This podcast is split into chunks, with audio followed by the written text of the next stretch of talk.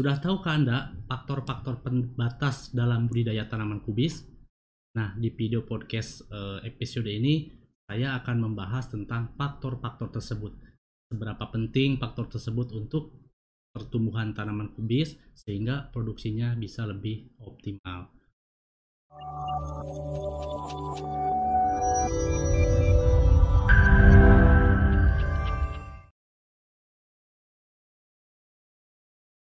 Halo, selamat datang di channel YouTube kami, NPK Mutiara TV.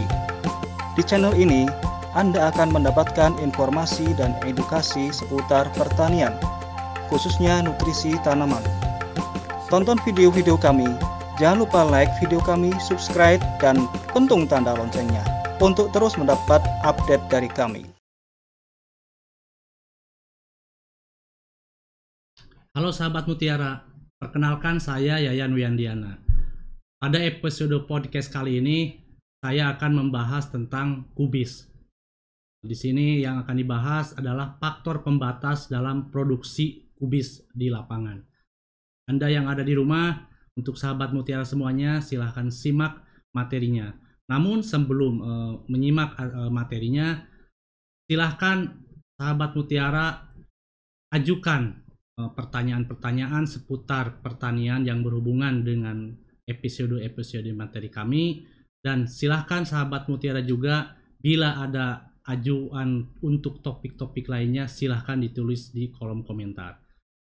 Selanjutnya mari kita simak materinya. Sahabat Mutiara tentu sudah tahu kubis. Kubis selama ini kan memang banyak ditanam di petani-petani kita ya di lapangan. Memang di sini ada beberapa yang memang jadi faktor pembatas untuk produksi tanaman kubis sebelum memulai uh, ke faktor-faktor pembatas tanaman kubis, uh, kita uh, lihat dulu mungkin kita lihat dulu sebenarnya kubis itu banyak golongannya sahabat mutiara. Selama ini kita yang kita tahu kubis itu hanya jenis engkol. Sebenarnya banyak ada ada kol, ada brokoli dan yang lainnya. Selanjutnya kubis ini memang dari luasan area dari data BPS yang 2019-an lah itu sekitar 80 ribuan hektar untuk semua jenis tanaman kubis, bahkan bisa lebih. Dengan melihat potensi yang begitu besar, jadi memang tanaman kubis itu uh, sangat berpotensi untuk dibudidayakan. Selanjutnya, mungkin sahabat mutiara pengen tahu sebenarnya untuk kubis ini eh, varietas apa sih yang banyak ditanam di lapangan, terutama di para petani kita.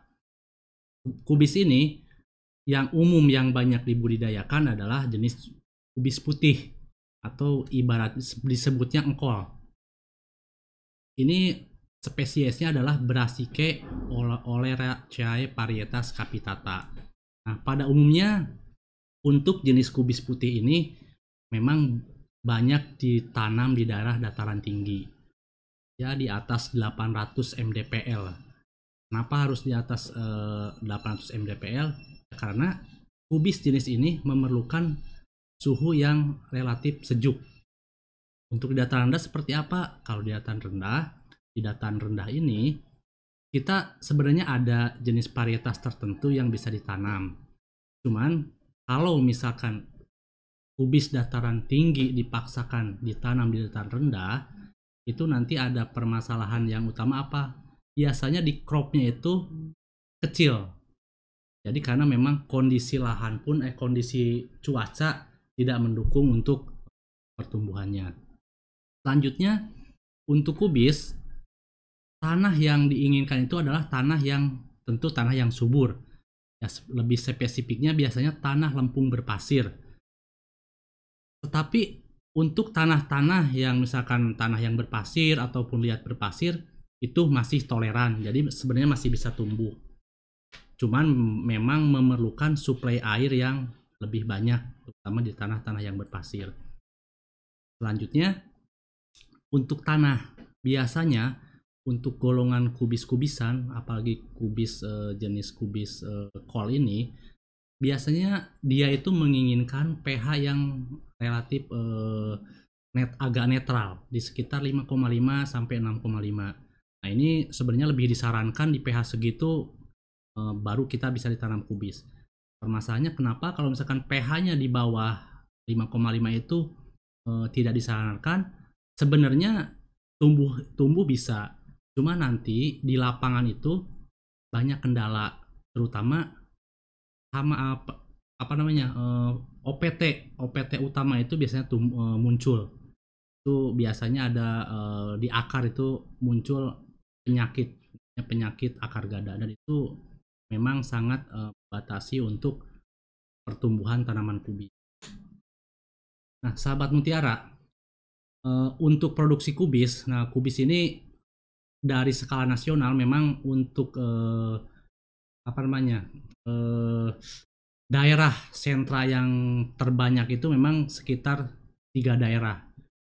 Uh, pertama di Jawa Timur, yang kedua Jawa Barat, tiga sumut itu memang uh, luas dari luasan area yang paling besar untuk tanaman kubis meskipun memang daerah-daerah lain ada cuma ini tiga besar sama uh, penghasil kubis terbesar di Indonesia nah untuk rata-rata produksi nasional dari data BPS sekitar ya empat tahun terakhir ini ya rata-rata kubis itu kisaran 20 sampai 21 ton. Jadi memang kalau melihat produksi memang e, dibilang rendah ya tidak. Tapi dibilang tinggi pun tidak begitu wah seperti itu sahabat mutiara.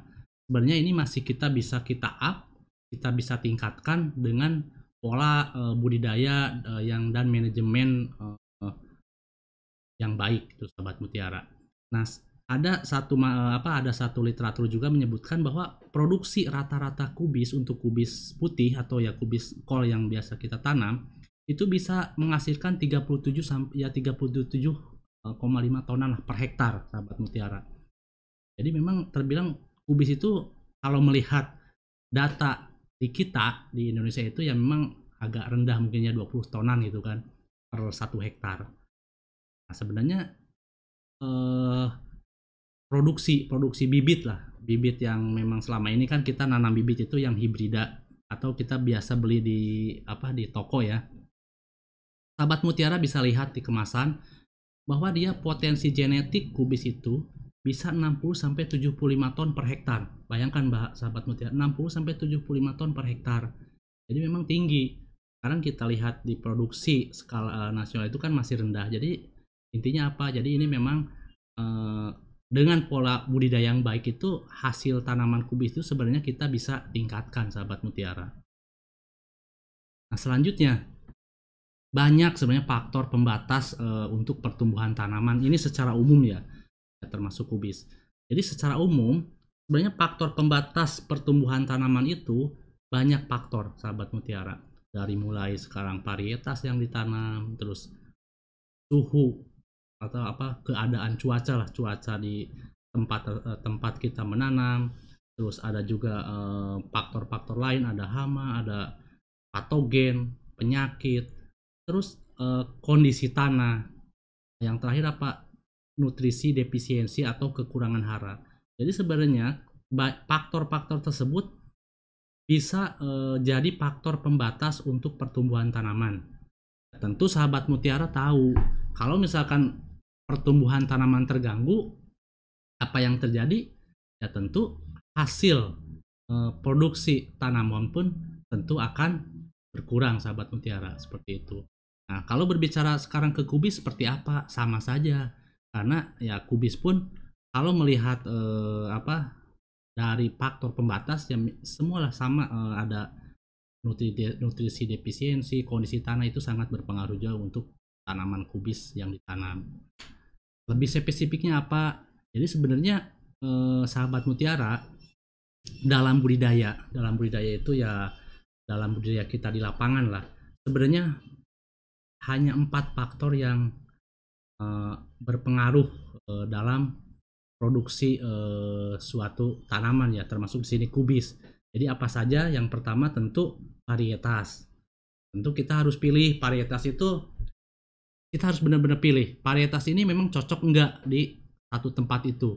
Karena saya tadi di awal disebutkan jangan sampai kita menanam kubis untuk bibitnya untuk dataran tinggi tapi kita ditanam di dataran rendah tentu kurang maksimal sahabat mutiara seperti itu Selanjutnya, varietas juga berpengaruh terhadap eh, ya tadi eh, apa eh, hasil ya. Jadi pun gitu sebaliknya. Kalau sahabat mutiara menan eh, kubis ditanam untuk data, eh, dataran rendah, kan untuk dataran tinggi. Itu. Atau se- selanjutnya lagi bibit itu benar-benar harus kita perhatikan dari segala aspek ya tentu ya karena bibit itu faktor genetik yang eh, bisa apa mempengaruhi hasil produksi tanaman eh, di lapangan sahabat mutiara. Selanjutnya yang kedua apa? Tentu manajemen. Manajemen itu pola budidaya kita di lapangan. Pola budidaya itu banyak, banyak eh, banyak apa? Banyak eh, variannya. Ada misalkan sahabat mutiara untuk menanam kubis itu tolong perhatikan populasi perluasannya. Jangan sampai gini loh. Misalkan kubis itu untuk satu hektar rata-rata sekitar 30 ribuan pokok lah tanaman. Nah, sahabat mutiara kan sekarang nanamnya 40 ribu atau 50 ribu. Tentu itu pun dapat berpengaruh ke produksi. Selanjutnya pengairan ini jelas pengairan perlu kita perhatikan karena tanpa air kita melakukan pemupukan ataupun yang lainnya tentu kurang maksimal juga. Selanjutnya juga apa? Pupuk dan pemupukan. Nah, ini pupuk pun sama. Jadi pupuk ini salah satu faktor eh, yang harus kita perhatikan karena pupuk itu berhubungan dengan makanan ya untuk eh, pertumbuhan tanaman. Terakhir, pengendalian OPT. Pengendalian OPT ini perlu juga karena sahabat mutiara perlu tahu bahwa kubis itu eh, terutama ya eh, untuk OPT-nya itu eh, banyak yang apa yang jadi faktor pembatas. Bisa ulat ataupun ya hama lah penyakit banyak juga. Terus ada penyakit-penyakit yang memang karena faktor lingkungan juga ada. Selanjutnya selain manajemen ada satu lagi tanah jadi tanah juga sahabat mutiara harus perhatikan karena apa sahabat mutiara tanah itu banyak faktor juga ada eh, berhubungan dengan sifat fisik sifat kimia dan sifat biologi jadi sahabat mutiara eh, harus diperhatikan eh, pH tanahnya seperti apa, terus sekarang tanahnya itu cocok tidak untuk tanaman kubis. Jadi itu harus benar-benar diperhatikan. Yang terakhir apa? Iklim. Iklim itu jelas sangat berpengaruh juga karena apa? Tadi disebutkan di awal bahwa kubis itu dia bisa eh, apa? toleran terhadap eh, suhu misalkan suhu berapa derajat gitu sahabat mutiara.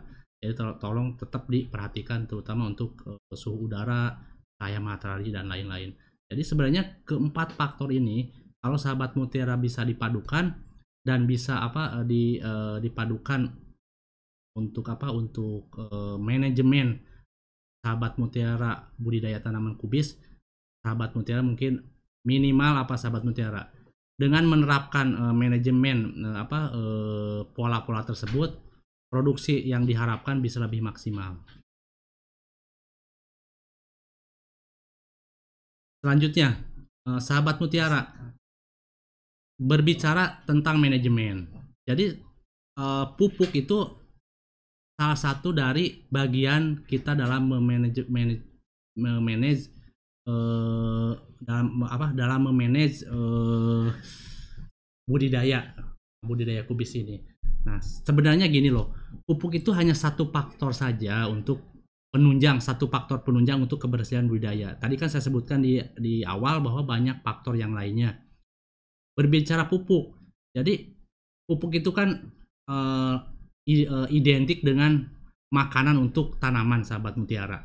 Jadi sebenarnya eh, sebelum kita melakukan pemupukan itu apa sih yang harus kita kita lakukan? Terutama untuk tanamannya itu sendiri sahabat mutiara. Karena kita pun tentu harus apa harus eh, harus tahu dulu eh, kita keputusan kita untuk memupuk itu karena apa gitu sahabat mutiara. Jadi saya saya eh, gini loh saya eh, lebih menyarankan ke eh, sahabat mutiara semua. Jadi sebenarnya dalam manajemen pemupukan itu satu hal yang perlu sahabat mutiara perhatikan adalah satu apa kenali dulu apa sih kebutuhan tanaman itu. Nah, kebutuhan tanaman itu biasanya apa? Tanaman itu seperti kita manusia, sahabat mutiara. Dia itu bisa berbicara. Cuman untuk tanaman itu berbicaranya apa? Dia melalui gejala-gejala yang ditimbulkan dari tanaman biasanya ada di daun ataupun di eh, apa di daun biasanya ya ada misalkan ada daun kuning ataupun daun eh, pinggir ujung daunnya kering atau dan yang lain-lain. Jadi pertama itu kenali dulu apa yang diinginkan oleh eh, tanaman. Nah, jadi yang paling utama apa itu? Jadi kenali defisiensi haranya itu sendiri, sahabat mutiara. Karena dengan mengenal menge, apa, mengenali defisiensi hara, kita bisa eh, lebih tepat dalam melakukan aplikasi pemupukan atau pemberian nutrisi untuk tanaman. Selanjutnya, gejala defisiensi hara itu apa sih sahabat mutiara? Ya, sebenarnya gejala defisiensi unsur hara itu kita dapat diamati secara umum sebenarnya sahabat mutiara. Jadi sebenarnya setiap tanaman itu menunjukkan eh, gejala yang khas. Jadi misalkan gini, untuk cabai dan tomat tentu berbeda gejala yang ditimbulkannya. Sama untuk misalkan untuk cabai dengan kubis pun sama. Jadi beda-beda yang eh, gejala yang ditimbulkan oleh tanaman. Cuman biasanya sahabat mutiara untuk eh, apa untuk eh, gejala defisiensi yang paling jelas kelihatan itu biasanya defisiensi unsur hara makro. Jadi unsur hara makro itu apa? Misalkan defisiensi nitrogen, defisiensi fosfat, defisiensi kal kalium misalkan. Itu sebenarnya sahabat mutiara bisa lihat secara kasat mata. Nah, jadi eh, nanti kalau di lapangan itu bisa dilihat oh ini gejala N kurang N, ini kurang P ataupun ini yang eh, ini kurang K. Nah, saya ringkas. Sebenarnya untuk gejala-gejala uh, uh, defisiensi unsur hara, gini loh. Untuk uh, golongan unsur hara makro itu sahabat muda tinggal lihat di daun paling tua. Jadi biasanya itu di daun paling tua itu uh, gejala nitrogen, fosfat atau kalium. Nah, terus selanjutnya untuk uh, gejala mikro itu biasanya ada di ujung-ujung. Mikro itu Fe, Zn, Mn dan lain-lain itulah. Cuman untuk uh, gejala yang umum yang yang bisa kita lihat itu biasanya gejala-gejala kurang nitrogen, fosfat atau kalium sahabat mutiara. Nah, seperti inilah. Ini biasanya salah satu uh, gejala defisiensi hara utama pada tanaman kubis. Sahabat mutiara bisa lihat untuk uh, defisiensi N, nitrogen. Itu sahabat mutiara bisa lihat itu biasanya di daun tua. Jadi daun tuanya menguning, nah, serempak menguning itu biasanya N Selanjutnya defisiensi fosfat. Fosfat itu di daunnya biasanya agak warna ungu. Agak warna ungu. Selanjutnya defisiensi kalium. Kalium itu eh, biasanya yang paling eh, khas ciri eh, defisiensi kalium itu biasanya di ujung eh, daun itu kering sahabat mutiara. Jadi di kubis itu sebenarnya kan relatif eh, tidak terlalu kompleks seperti misalkan di cabai atau di tomat sahabat mutiara. Jadi sahabat muda tinggal tinggal lihat aja di daun-daun yang paling tua itu nah selanjutnya ada satu hal lagi kubis di kubis itu selain uh, kita harus memahami misalkan uh, golongan unsur hara makro NPK ada satu hal lagi. Jadi sahabat mutiara harus kenal juga seperti apa sih kurang kalsium untuk di kubis sahabat mutiara. Nah biasanya uh, kalsium itu sifatnya dia kan imobil. Jadi imobil itu uh, dia unsur tidak bisa dipindahkan dari organ yang yang lain ke yang lainnya lagi seperti itu. Jadi kalau misalkan di daun tua uh, kalsiumnya sudah sudah dipakai, dia tidak bisa pindah ke daun yang lebih muda. Jadi untuk defisiensi kalsium biasanya ada di daun-daun yang lebih uh, lebih muda lah di, di ujung-ujung daun seperti itu. Nah, sahabat mutiara bisa dilihat di uh, di apa di presentasi bahwa defisiensi kalium itu biasanya di pucuk-pucuk ataupun kalau di burkol itu eh, pas mau pembungaan seperti selanjutnya selain uh, kubis terutama ini untuk kubis selain kita harus memperhatikan uh, kekurangan-kekurangan unsur hara biasanya kubis itu paling rentan terkena penyakit sahabat mutiara.